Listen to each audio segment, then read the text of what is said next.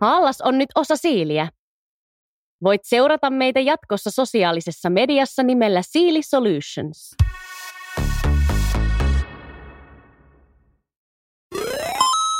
Kuuntelet Haalaksen parempaa bittiä podcastia. Mun nimi on Matti Linna. Mikko Nurmi, tervetuloa podcastiin. Sulla on takana monipuolinen ura erilaisissa suunnittelutehtävissä ja toimit nykyisin reaktorilla Principal Consultant roolissa. Tota, Mikko, mitä on luottamus? Luottamusta on joka puolella ja mietin tätä aihetta, kun kävelin tänne äänitysstudiolle. Mietin muun muassa sitä, että varmaan siinä oli jotain luottamusta minua kohtaan, että tänne kutsuttiin ja toisaalta sitten luottamusta sinun suuntaan, että tämä podcast on jollain tavalla järkevää, että suostuin tänne saapumaan. Tässä on varmaan yksi esimerkki tällaisesta ihmisten välisestä luottamuksesta. Aika paljon se on varmaan tunnetta ja liittyy paljon siihen niin kuin varmuuteen asioista ja ihmisistä. No nyt kun me kuitenkin puhutaan niin designista, tai se on tämän meidän podcastin pointti, että puhutaan designista ja UXsta ja, ja näihin liittyvistä ilmiöistä, niin miten nyt sitten luottamus ja design liittyy toisiinsa? Varmaan liittyy siihen niin kuin designin tekemiseen niin kuin isommassa kuvassa. Sehän on niin kuin yhdessä tekemistä ja siihen totta kai liittyy luottamus tosi vahvasti. Toinen tärkeä asia mun mielestä on se, että tehdään asioita, asioita asiakaslähtöisesti ja mun mielestä siinä jotenkin sisäsyntyisesti on mukana aina luottamuksen rakentaminen. On esimerkiksi hirveän vaikea päästä käsiksi asiakkaiden todellisiin tarpeisiin ja tunteisiin, ellei ensin ole pystynyt rakentamaan jonkin tasosta luottamusta siihen suhteeseen.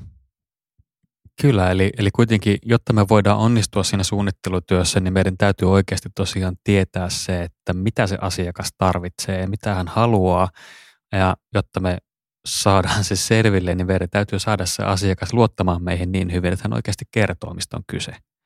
Kyllä, just näin, ja sen takia mun mielestä luottamusta kannattaa miettiä tosi paljon jo siinä vaiheessa, kun esimerkiksi design tai muita projekteja myydään, että pyritään tunnistamaan, että millä luottamuksen tasolla ollaan ja kuinka saadaan asiakas tavallaan avautumaan niistä omista, eli vaikkapa kun keskustellaan asiakkaiden kanssa myyntivaiheessa, niin on tosi tärkeää pystyä havainnoimaan sitä, että millä luottamuksen tasolla liikutaan, että ollaanko päästy tavallaan niihin ongelmien juurisyihin kiinni vai kertooko asiakas jotain valheellista tarinaa siitä, että mitä he esimerkiksi tarvitsee?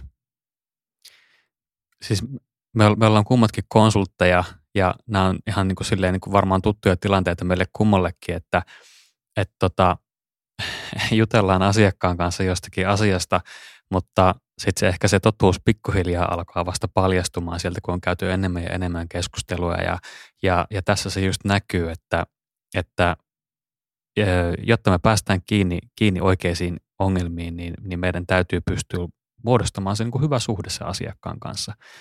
Ja joskus se täytyy tehdä aika nopeastikin. Kyllä, just näin. Ja se ei riitä, että se luottamus syntyy vaikkapa asiakkaan tuoteomistajaan tai projektipäällikköön, vaan sitä luottamusta pitää rakentaa oikeastaan kaikkien niiden asiakkaan ihmisten kanssa, ketä siinä on mukana. Ja totta kai sitten, jos tehdään vaikkapa asiakastutkimusta tai osallistetaan heidän asiakkaita ja sidosryhmiä, niin sama homma pätee sinne päin, että pitää rakentaa se luottamus myöskin heihin. Tässä vähän kun palataan näissä keskusteluissa samoihin teemoihin siitä, että miten me pystytään, pystytään niin demonstroimaan vaikka niin designin hyöty. Ja ainakin itse näen tämän sillä tavalla, että, että aika keskeinen osa tätä niin luottamussuhteen syntymistä on se, että me voidaan oikeasti demonstroida sille asiakkaalle, että meidän kanssa työskentely kannattaa ja tavallaan, että meihin niin panostaminen kannattaa, koska, koska hyviä asioita sieltä tulee. Miten tämä käytännössä onnistuu? Tämä on ehkä maailman vaikein kysymys. Hmm.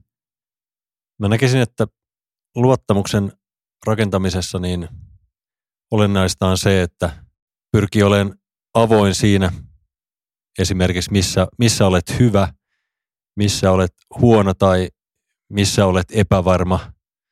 Sitä kautta tavallaan se, että lasket itsesi vähän niin kuin sieltä jalustalta ja olet vähän niin kuin haavoittuva, niin se auttaa ehkä sitten sitä toistakin puolta tulemaan niin kuin puoliväliin vastaan ja kertomaan, että mitkä ne omat todelliset ongelmat ja puutteet ja vahvuudet siellä sitten toisessa päässä on.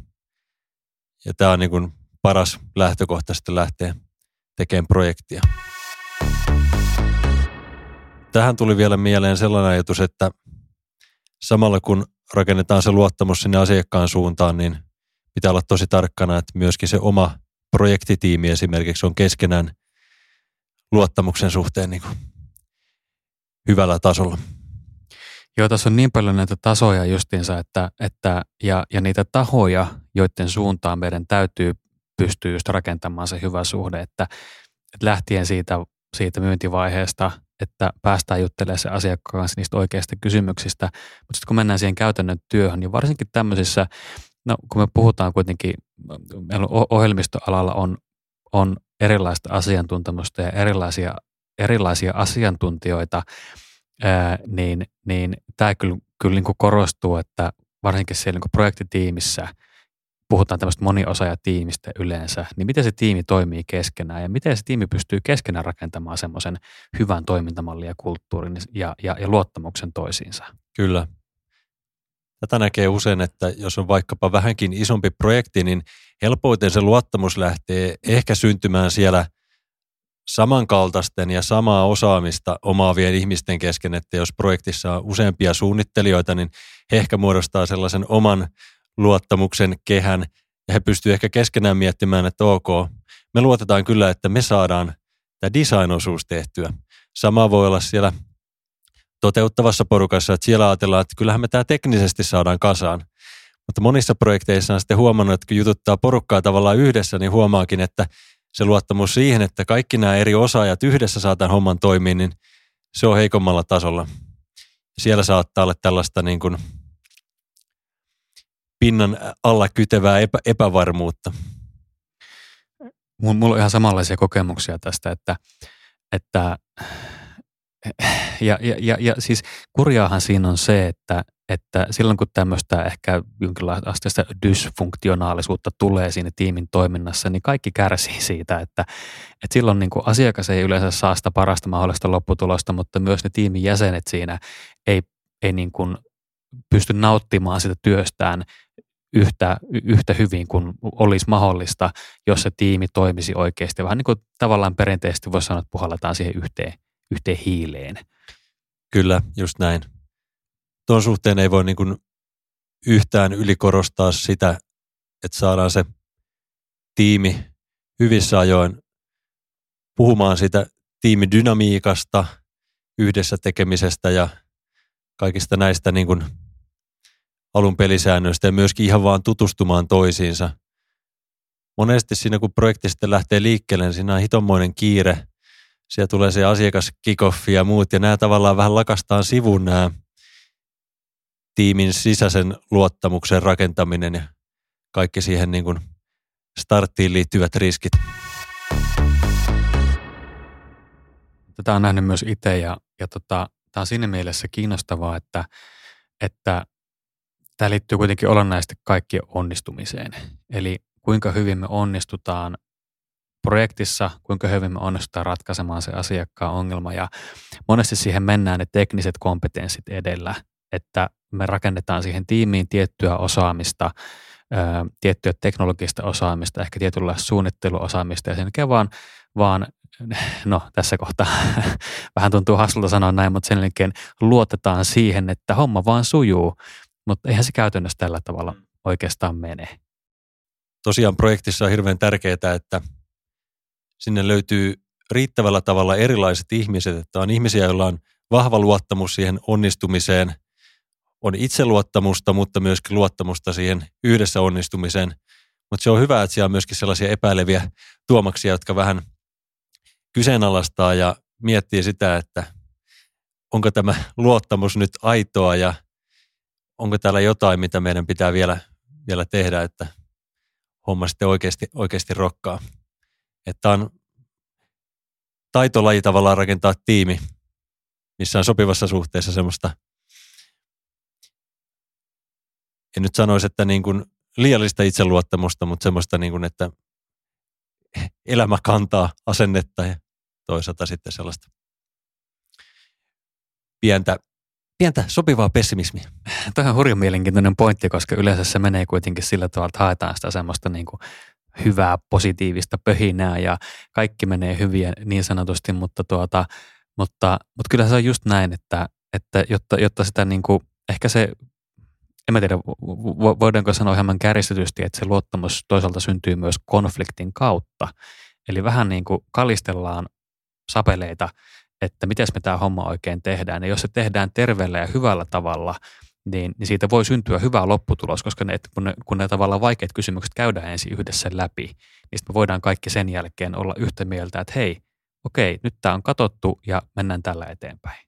Kyllä, just näin. Tuosta itse asiassa tuli mieleen hyvä kirja, kirjasuositus, tällainen kuin, olikohan se viisi toimintahäiri, toimintahäiriötä tiimissä. Kirjan kirjoittaja on muistaakseni Patrick Lencioni. Se oli oivallinen tarina siitä, kuinka – tavallaan sinne pohjalle tarvitaan se luottamuksen taso ja sen jälkeen ollaan valmiita sellaiseen oikeanlaiseen konfliktiin. Et siinä kirjassa kuvattiin mun mielestä hirveän hyvin sitä, että jos organisaatio tai tiimi on ilman konflikteja, niin se voi olla huolestuttava merkki siitä, että sieltä puuttuu luottamus. Ihmiset ei uskalla ja luota siihen, että hmm. voidaan tuoda niitä vaikeita asioita esiin.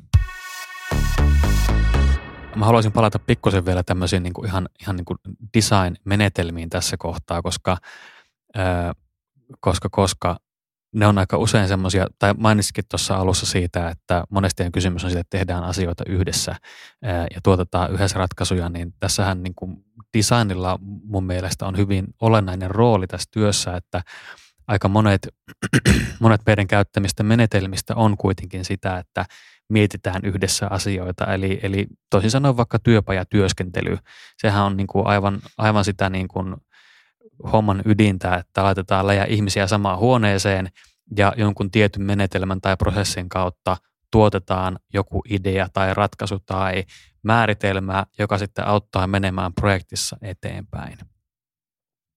Mutta tässä on semmoinen niin kuin, pieni paradoksi, että jotta me voidaan sy- toimia siinä työpajaympäristössä – oikeasti tuottavasti ja hyvin, niin siinäkin meidän täytyy pystyä muodostamaan se luottamussuhde.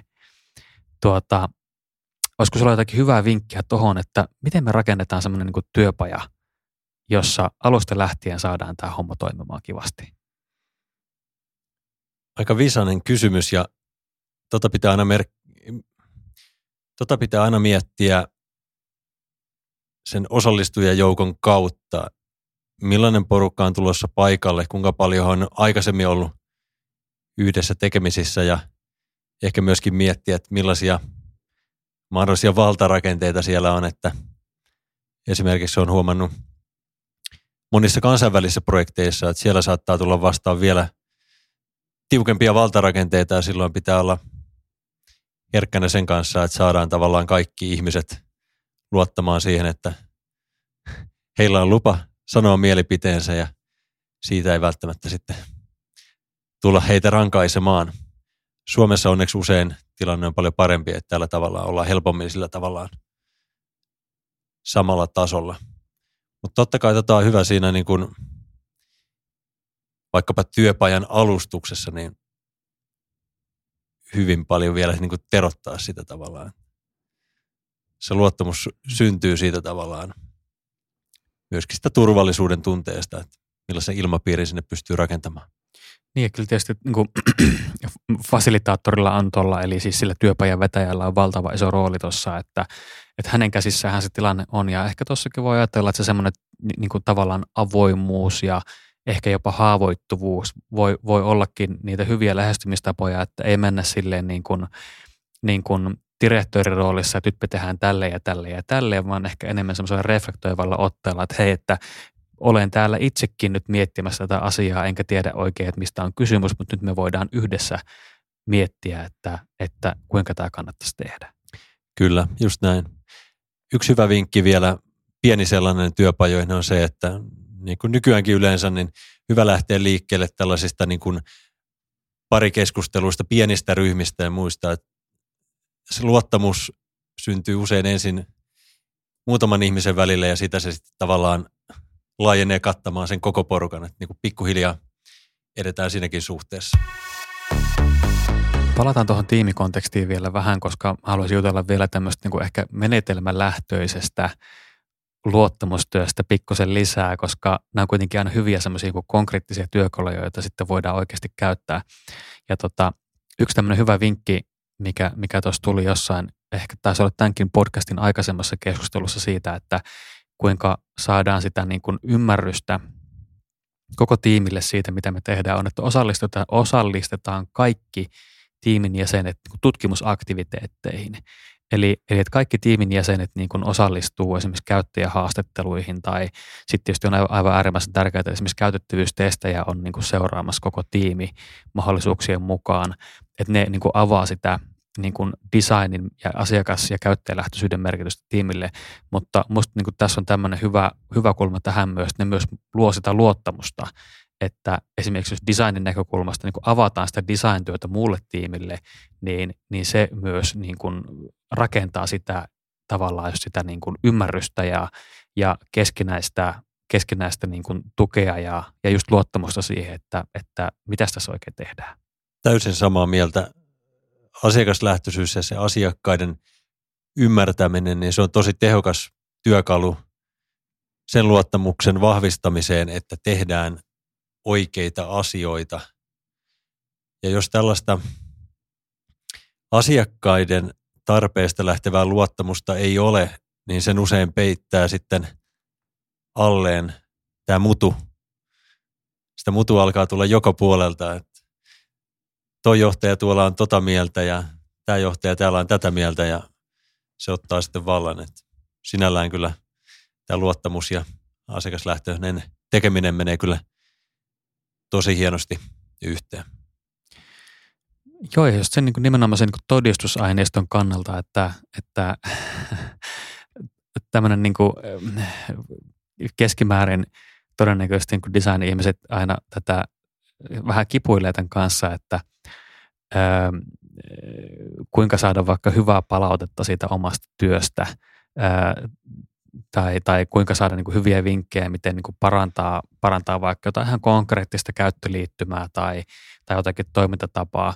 Ja, ja toi mutu on kyllä pahinta siinä hommassa, että, että sitten kun sitä mutua rupeaa tulemaan, niin on todella vaikeaa raivata se olennainen pointti esiin.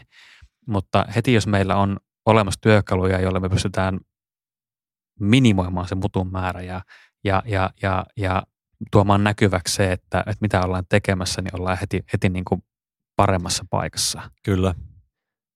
Ja usein on tosi hyödyllistä, jos kuvaa tavallaan sen kokonaisuuden, että mitä ollaan tekemässä ja mitä asioita meidän pitää saada varmistettua ja tsekattua. Että näiden asioiden pitää olla, näihin pitää saada kyllä vastaukset, että voidaan jatkaa. Niin tuon kaiken kun tavallaan laittaa esiin ja kuvaa, että kuinka kova luottamus meillä on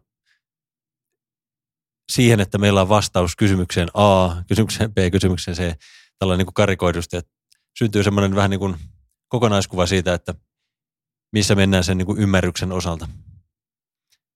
Ja tämä on tosi tärkeä kuvata asiakkaillekin.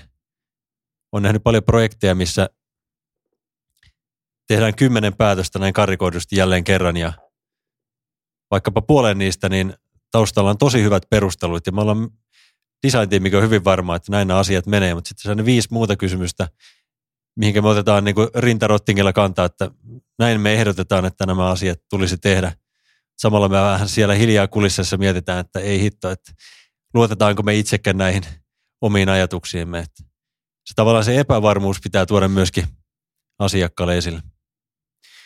Tuo on monesti hankala paikka, että jos nyt vaikka just tälleen niin kuin konsulttina toimit jossakin ää, asiakasprojektissa, niin niin ehkä se lähtöoletus on se, että, että pitäisi, pystyä, pitäisi pystyä tuottamaan, antamaan sille asiakkaalle just semmoisia niin kuin definitiivisia vastauksia, niin entäs sitten, jos, jos vaikka sen niin kuin oman, oman työn kautta tai aineiston perusteella, niin tähän ei pystykään, niin sehän vaatii aivan valtavasti rohkeutta siinä kohtaa, että pystyy avoimesti kertomaan, että hei, okei, että me, me tiedetään vaikka nämä asiat, mutta sitten meillä on, meillä on, me ei yksinkertaisesti voida niin kuin sanoa varmasti, että, että nämä, nämä muut olisi vielä ratkaistu tässä kohtaa. Kyllä, just näin.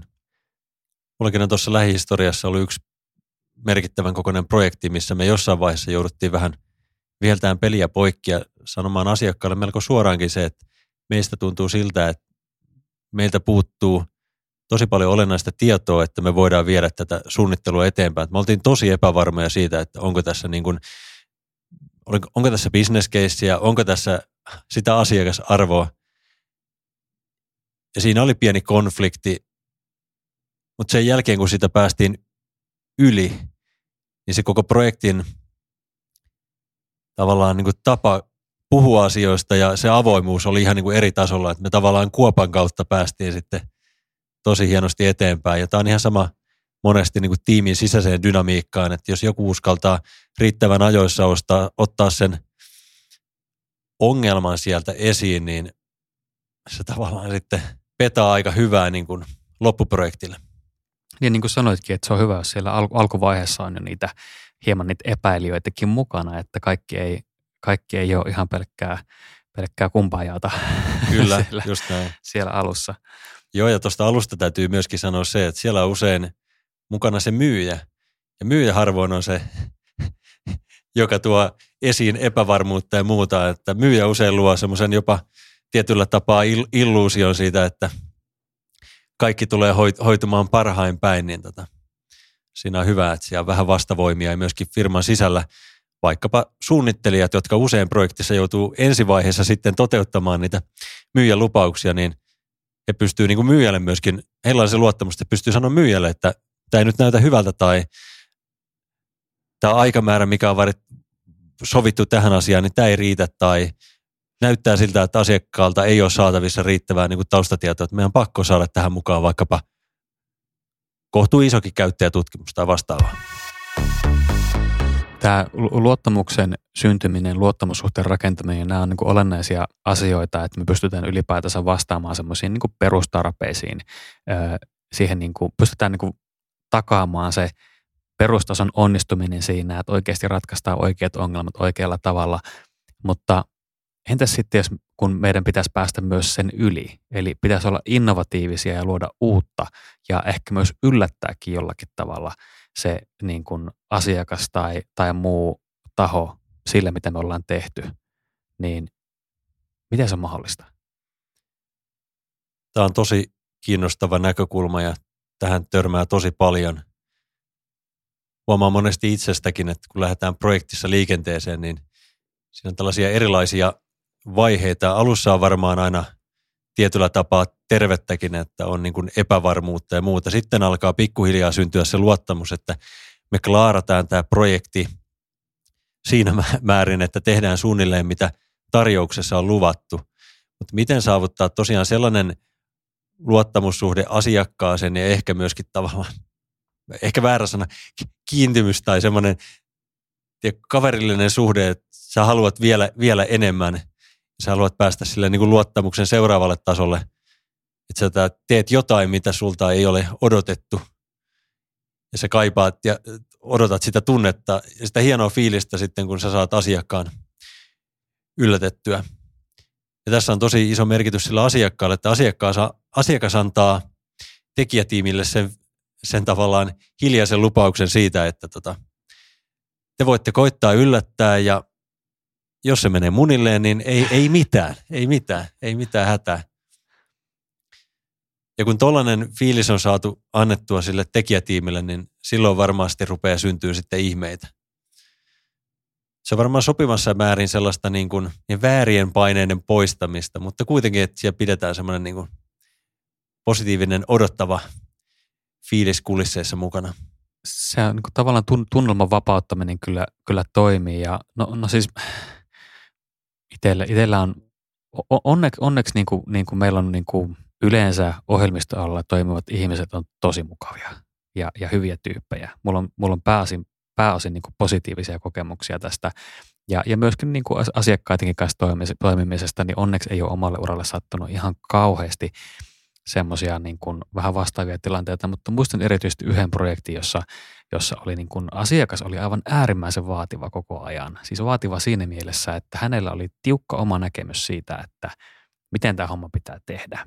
Ja vaikka me kuinka pyrittiin niin kuin tuomaan esille sitä, että hei, että okei, että, että meidän kannattaisi itse asiassa tuottaa tämmöisiä, tämä käyttöliittymäratkaisu on hyvä, tai tämä visuaalinen tyyli on hyvä, niin kun, kun se ei vastannut niitä asiakkaan aikaa, voin sanoa ihan suoraan niin kuin aika rajoittuneitakin näkemyksiä siitä, että mitä, mitä on hyvä käytettävyys tai minkälainen on hyvä käyttöliittymä, niin se kyllä kahlitsi ihan selvästi sitä omaa ajattelua, kun siinä vietiin sitä projektia eteenpäin, niin sitten täytyy koko ajan olla varpaillaan sen kanssa, että nyt tämä, mitä mä oon tässä tekemässä, niin vastaako se nyt sitä sen asiakkaan odotusta?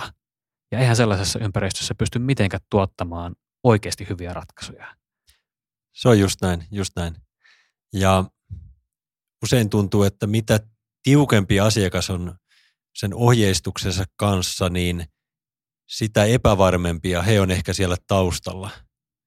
He ei luota välttämättä siihen omaan ammattitaitoonsa ja silloin he saattaa lukittua vaikkapa vaatimaan, että asiat tehdään projektissa jonkun tosi tiukan design-metodin tai menetelmien tai tietyn niin kuin rungon kautta. Taas ne asiakkaat, joilla on hyvä luottamus siihen, että se niin kuin asiakaslähtöisyys vaikkapa tai design kantaa, niin helposti antaa enemmän vapauksia sitten tiimille toteuttaa sitä niin kuin asiaa haluamallaan tavalla. Että toi onkin varmaan sellainen hyvä kysymys, mitenkä voit saada asiakkaan avautumaan ja kertomaan tavallaan se, että mistä se hänen epävarmuutensa kumpua. Ja nyt kun miettii niitä niin kuin konteksteja, joissa me toimitaan, niin nämä on kyllä niin kuin sitten mielenkiintoisia keskusteluja ja avauksia, että miten, miten saada se, miten, miten saada se niin kuin keskustelu oikeasti tuolle tasolle, koska eihän arkielämässäkään välttämättä, niin jos niin kuin toimit, toimit niin kuin hyvienkin tuttujen kanssa, niin voi olla on jotenkin kysymyksiä, joista keskustelu tuntuu aika, tuntuu aika vaikealta monesti. Mutta tota, mut, mut, ää, kyllä se vaan kuitenkin on sillä tavalla, että kun, kun, kun rohkaistuu avautumaan, niin yleensä se vastapuolikin sitten, sitten siinä rohkaistuu avautumaan ää, ainakin hieman, hieman enemmän kuin aiemmin. Kyllä, se on näin ja täytyy itse asiassa kertoa yksi hauska tarina. Teen tällä hetkellä yhtä yhtä projektia myynnin kehittämiseen liittyen ja siinä oli jännä tarjousprosessi siinä mielessä, että me tosi rohkeasti lähdettiin haastamaan asiakasta siitä, että millä tavalla reunaehdoilla me uskotaan, että se projekti tulee onnistumaan. Ja itse asiassa taidettiin parikin kertaa jo sanoa, että me ei luoteta siihen, että tällä tavallaan projektisuunnitelmalla ja etenemismallilla, niin me saadaan tätä niin kuin meidän suunnalta onnistumaan. Ja oli hienoa huomata, kuinka sitten asiakaskin tällaisen tavallaan rohkeuden vastapainona niin lähti mun mielestä aika hienosti avaamaan sitä omaa taustaajatteluaan ja myöskin ehkä niitä epävarmuustekijöitä. Ja sitten me ei enää kolmatta kertaa sanottu, että me ei nähdä, että tämä ei onnistuisi, vaan me koettiin, että semmoinen tietty luottamus alkoi syntyä sen pitkähkön myyntikeskustelun kautta. Ja nyt itse asiassa tämä projekti on ollut tosi mukava tehdä. Siinä pystyy avoimesti kertomaan meidän havainnoista vähän laajemminkin kuin mikä se projektin konteksti on. Tuossa mun mielestä loistava esimerkki siitä rohkeudesta ja luottamuksen suhteesta. Niin ja ne vaikeat keskustelut on käyty siellä jo hyvin alku, tavallaan kuin alkuvaiheessa, että sitten kun päästään siihen projektiin kiinni, niin on syntynyt aika hyvä keskinäinen suhde jo ja ymmärrys siitä, että, että, että ketäs, ketäs me ollaan ja mitäs me ollaan tekemässä. Kyllä. Ja ehkä toivottavasti tuossakin tapauksessa niin asiakkaalle syntynyt kuva siitä, että me aidosti mietitään sitä, että voidaanko me onnistua heidän kanssaan. Me ei mietitä sitä, että paljonko me saadaan tästä nyt euroja laskutusta tai muuta, vaan me oikeasti mietitään aina sen kautta, että onko meistä apua tai onko tässä edellytyksiä hyvälle lopputulokselle.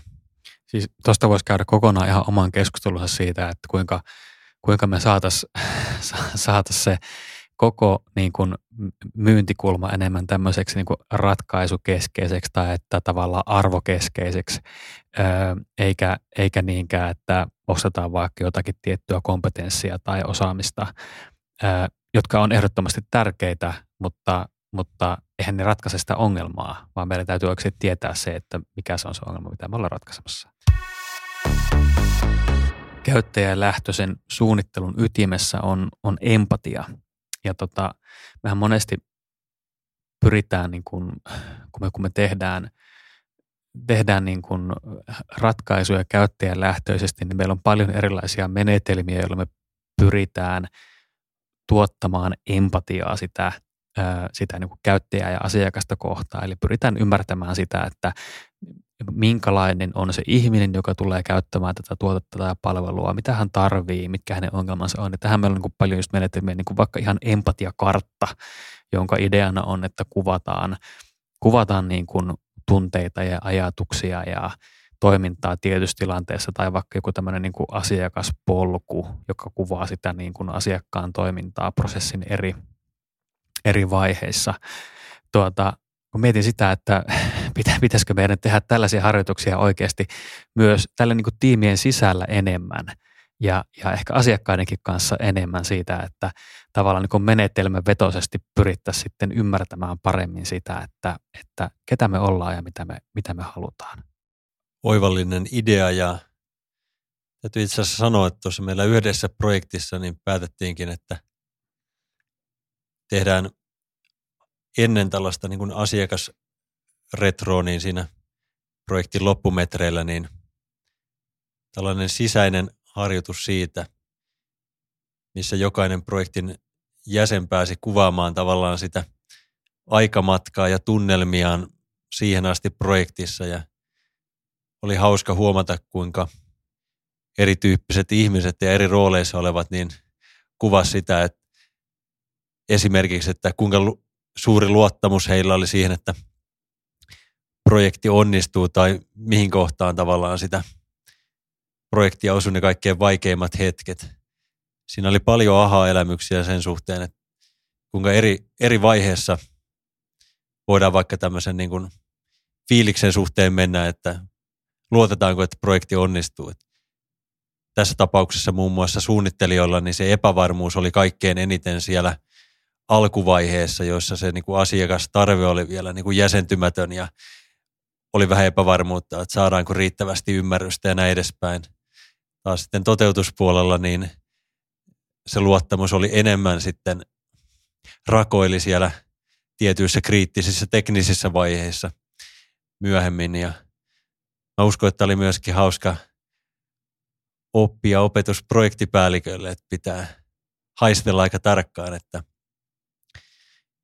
missä päin sitä projektia kulloinkin tarvitaan sellaista positiivista tukea ja uskon vahvistusta ja toisaalta ehkä sitäkin, että onko jossain päin projektia sellaista valheellista itseluottamusta.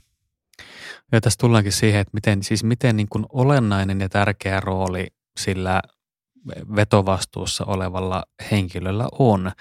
Eli, eli siis sehän voi olla just, se voi olla projektipäällikkö tai se voi olla tiiminvetäjä tai, tai, tai sitten voidaan, se voidaan puhua vaikka ihan toimitusjohtajatason henkilöstäkin, mutta pointti on kuitenkin aina sama, että se henkilö, joka on, on niin kuin vastuussa kokonaisuudesta, niin hänen, hänen vastuullaan on myös, myös luoda niitä luottamussuhteita, luoda se ympäristö, jossa, jossa voidaan toimia, toimia niin, että tiimi, tiimi toimii hyvin yhteen.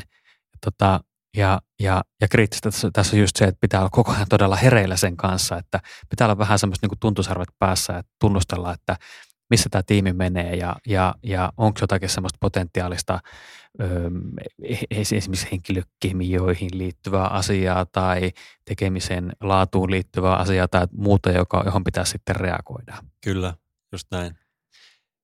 Yksi ihmisjoukko nousee monesti projekteissa esiin ne on sellaiset ihmiset, jotka äh, lähtee tekemään sitä omaa sankaritarinaa Tarkoitan tällä sitä, että jos projekti näyttää ajautuvan ongelmiin, niin on nähnyt esimerkkejä ihmistä, jotka tavallaan ottaa koko sen projektin harteilleen. Heillä on niin kuin luottamus siihen, että kyllä minä nyt ainakin saan tämän kokonaisuuden onnistumaan ja sitten tavallaan lähtee tekemään yksilösuoritusta. Tässä on paljon analogioita vaikkapa joukkueurheiluun, että ollaan johdettu 5-0, sitten vastustaja tulee 5-4 ja muuta tai ollaan pahasti tappiolla, niin sitten ihmiset rupeaa tekemään niitä soolosuorituksia. Ei luoteta enää kavereihin, mutta vielä uskoo siihen, että minä pujottelen tästä koko kentän läpi.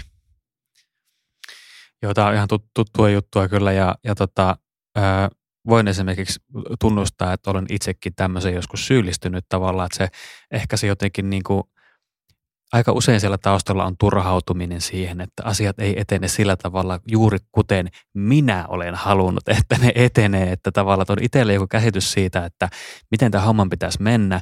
Ja, ja sitten varsinkin jos ajaudutaan ongelmiin, niin se oikein ruokkii sitä ajatusta siitä, että nyt, nyt vain minä olen se henkilö, joka voi tämän jotenkin homman pelastaa, mutta, mutta mutta, mutta eihän se oikeasti niin mene. Ei kukaan yksittäinen ihminen, ihminen niin kuin kan, kanna urheilujoukkuetta tai, tai projektia harteillaan, vaan siihen tarvitaan aina se koko tiimi ympärille. Ja, tota, tota, tota, ja ehkä tässä voisi hieman analysoida niinkin, että se voi olla myös merkki jostain semmoista omasta epävarmuudestakin siinä vaiheessa. Täytyy tavallaan niin kuin ottaa se rooli, koska voi olla aika vaikeatakin tunnustaa se, että eihän me oikeasti tavallaan, että eihän me, me ei välttämättä onnistutakaan tässä silleen, kuin oltaisiin haluttu. Just näin. Myönnän myöskin, että mulla on ollut tällaisia tilanteita menneisyydessä, että on ollut kova onnistumisen paine ja luvannut asiakkaalle asioita ja sitten kun sinne tiimissä tavallaan palasta ei enää loksahtele paikalle ja yhdessäkin projektissa niin yksi alihankkija päätti yhtäkkiä vaan kadota maisemista. Häntä ei, häntä ei saatu enää kiinni ja muuta, niin sinne rupesi tavallaan sitten – työstää niin kuin yömyöhään asioita ja rakentaa semmoista niin kuin valheellista palapeliä, että joo, täällä on asiat ihan kunnossa ja homma ja muuta ja silloin oli yksi niistä hetkistä, milloin oli aika lähellä, että olisin polttanut itseni loppuun, että nämä on vaarallisia tilanteita. Ja yli, ylipäänsäkin niin tuo on kiinnostava miettiä, että niin kuin luottamuksen ja tietyllä tavalla tämmöisen – loppuun palamisen suhdetta, että joissain tilanteissa niin on nähnyt sitä, että on ajateltu positiivisesti, että annetaan, luotetaan tosi paljon ihmisiin ja heidän osaamiseensa ja kykyynsä näin edespäin, mutta joskus se voi mennä yli ja sitten se toinen osapuoli ajattelee, että minä otan kaiken tämän luottamuksen ja haluan olla luottamuksen arvoinen loppuun asti ja joskus se kamelin selkä saattaa katketa. Joo, että semmoista niin kuin, niitä voi tulla sellaista epätervettä venymistä kyllä. siinä vaiheessa. Ja, ja tota, tässä aika usein sitten kyllä kokemus auttaa, että just, että kun on, on niin kuin, on itsellä vaikka, tai on niin kuin huomannut näitä tilanteita, että on ottanut sitä vastuuta, vastuuta itselleen jossakin vaiheessa liikaa, oli ne syyt mitkä hyvänsä, niin kyllä sitä yleensä seuraavalla kerralla osaa olla fiksumpi. Ja tota, ja tähän ehkä mun mielestä niin riittyy osittain myös semmoinen niin huijarisyndrooma siinä mielessä, että varsinkin, varsinkin niin kuin nuoremmat suunnittelijat, jotka tulee alalle, niin tuota, ainakin muistan tämän itse hyvin, että, tuota, että on aika kova paine niin kuin näyttää se, että hei, että kyllä minä osaan tämän homman ja pystyn toimimaan erilaisissa tilanteissa ja pystyn tuottamaan hyvää, hyvää työn jälkeä. Niin tota, ja samaan aikaan epäillään kuitenkin niitä omia kykyjä, niin se voi niin kuin todella laittaa ajatukset vinksalle ja aiheuttaa sitä semmoista niin kuin venymystä, venymistä. Ja tota, ehkä mikä viesti tässä kohtaa olisi just, että, että, että se on ihan ok, että ei vielä osaa kaikkea. Kyllä, just näin.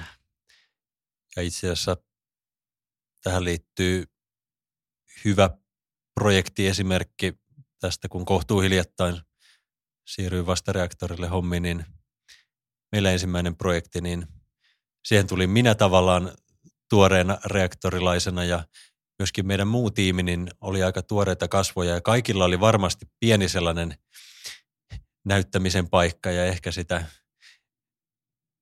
huijarisyndrooma fiilistä siellä, siellä tausta, taustalla, niin siinä kyllä huomasi, miten tärkeää on se, että saatiin kaikki avautumaan siitä pienestä omasta epävarmuudesta ja sitten sillä yhteisellä keskustelulla rakentaa se luottamus, että eiköhän meillä ole tässä kasassa aika hyvä tiimi, että on kuitenkin sitten muualta aika paljon kilometriä taustalla. Ja kyllä tämä tästä kantaa.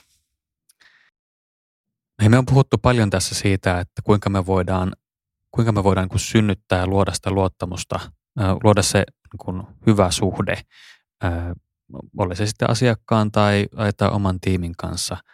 Mutta mitä sitten, jos sen luottamuksen menettää?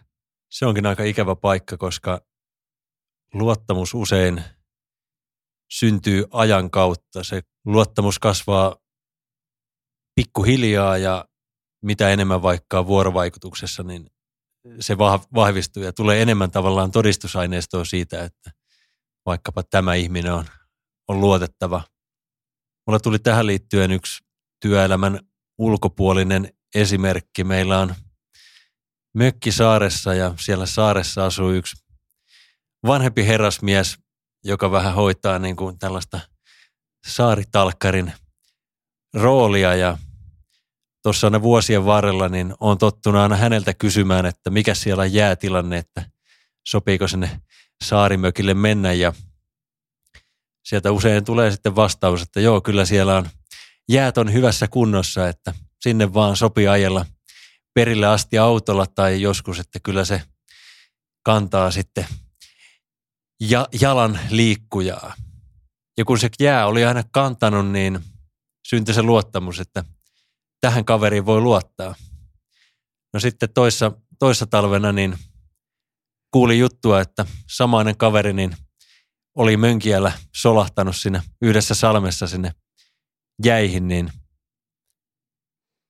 tämmöistä loistava esimerkki siitä, että mitä tälle luottamukselle sen jälkeen tapahtuu. Että tässä talvellakin taas kerran soitteli hänelle ja kyseli, että mikä siellä on jäätilanne ja sanoi, että ei muuta kuin ajelet perille asti vaan, että se on jäätiä on aurattu sinne ja menkää vaan viettää sinne mukavaa talvipäivää, mutta kyllä auto jäi sinne mantereen puolelle ja perhe käveli kiltisti rantoja pitkin perille, että katsotaan kuinka monen vuoden päästä uskallan taas tämän kaverin neuvoja noudattaa. Tämä kyllä konkretisoi loistavasti sitä, että miten, miten paljon niin odotuksia liittyy siihen, että et, et, et miten on toimittu aikaisemmin ja että voidaanko luottaa siihen toimintaan jatkossa myös samalla tavalla. Ja just esimerkiksi niin tuommoisessa ohjelmistoprojektissa tai asiakasprojektissa tai muussa, niin kyllähän me niin kuin, niin kuin toisaalta me asetetaan ne standardit siellä, siellä projektin alussa ää, ja, ja, ja niiden kautta voidaan luoda se luottamussuhde, suhde, että hei me hoidetaan tämä homma, mutta on yhtäläisen tärkeää pitää kiinni koko ajan niistä samoista standardeista, jotka on, on alussa yhdessä sovittu. Tämä on just näin. Ja myöskin kuinka tärkeää on ymmärtää se, että jos joku sanoo sinulle, että asia menee näin, että hän pystyy kuvaamaan, että mihin se perustuu. Mäkin olisin voinut kysyä tältä kaverilta, että no onko sä mitannut sen jäänpaksuuden tai onko sä ajanut sitä samaa tietä traktorilla, että mä tiedän, että mä uskallan ajaa pikkuautolla perässä. Nämä on tämmöisiä pikkujuttuja ja ne on tosi jo, tavallaan olennaisia, niin kuin sanoit, niin tuolla projektityössä, että siellä luottamuksen taustalta on niin kiva löytää ne faktat. Joo, tämä on hyvä pitää mielessä. Aina jos tulee tilanne, että täytyy vaikka perustella esimerkiksi jotain käyttäjätutkimusta tai vaikka käytettävyystestausta projektissa, että miksi tätä kannattaa tehdä, niin tässä on just se pointti, että se antaa sen niin kuin varmuuden siihen, että voidaan sanoa, että me, me, tässä meillä on aineisto, jonka perusteella me voidaan, voidaan päättää, minkälaisia ratkaisuja kannattaa seuraavaksi tehdä. Kyllä, just näin. Okei. Hei, olisiko sulla Mikko vielä jotain oppimiskokemusta, jonka haluaisit jakaa tässä kohtaa kuulijoille? Ei mitään ihmeempiä, ehkä sellainen yleinen asennoituminen luottamukseen, että kun tavataan uusia ihmisiä, asiakkaita, tiimikavereita ja muita, niin otettaisiin aina lähtökohdaksi se, että – luotan tähän henkilöön ja vasta sitten, jos tulee jotain ilmi, että tämä ei pidä paikkaansa, niin se mielipide vaihdetaan. Lähdetään tavallaan positiivisen kautta liikkeelle ja se heti kuuluu siinä tavassa, kun puhut toiselle ihmiselle tai lähdet tekemään yhteistyötä. Että olet liikkeellä tavallaan avoimin mielin. Kyllä. Tota, hei Mikko Nurmi, kiitos tästä äärimmäisen mielenkiintoisesta ja, ja aika paikoitellen syviinkin vesiin menneestä keskustelusta. Kiitos käynnistä. Kiitos, kiitos. Syvistä vesistä tuli mieleen jälleen kerran tämä esimerkki myöskin täältä Mökkisaaresta, mutta samaa mieltä, että keskustelu oli hyvää ja kiitos kutsusta. Oli mukava jutella.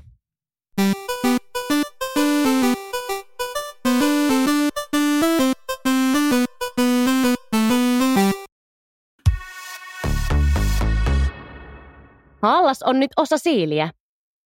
Voit seurata meitä jatkossa sosiaalisessa mediassa nimellä Siili Solutions.